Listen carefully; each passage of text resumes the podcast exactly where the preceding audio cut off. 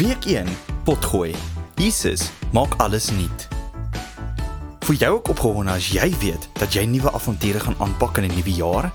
Dalk voel jy baie opgewonde om die nuwe jaar te begin met 'n nuwe tas, klere en nuwe skryfbehoeftes.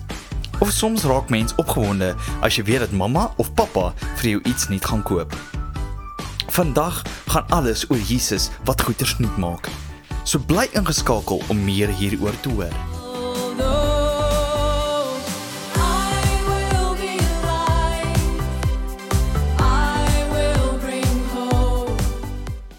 Het jy geweet die mense in die Ou Testament moes gewerk het om vergifnis en aanvaarding te beleef tydens die wette wat aan hulle voorgehou is?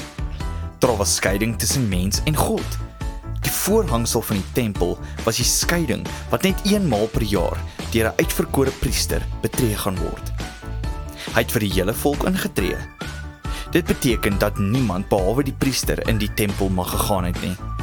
Gelukkig werk dit nie meer soos in die Ou Testament nie, want in Openbaring 21 vers 4 tot 5 staan daar geskrywe: Tydens die kruisdood van Jesus het die voorhangsel van die tempel geskeur. Ons het dus nou direkte toegang met 'n persoonlike verhouding met God.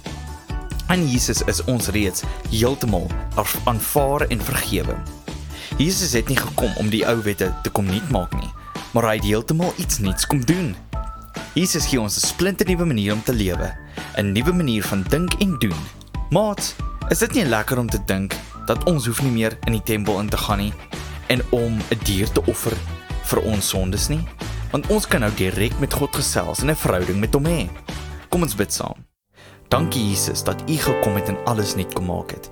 Dankie dat U vir ons aan die kruis gesterf het sodat ons met U 'n persoonlike verhouding kan wees en met U kan praat enige tyd van die dag en nag. Amen.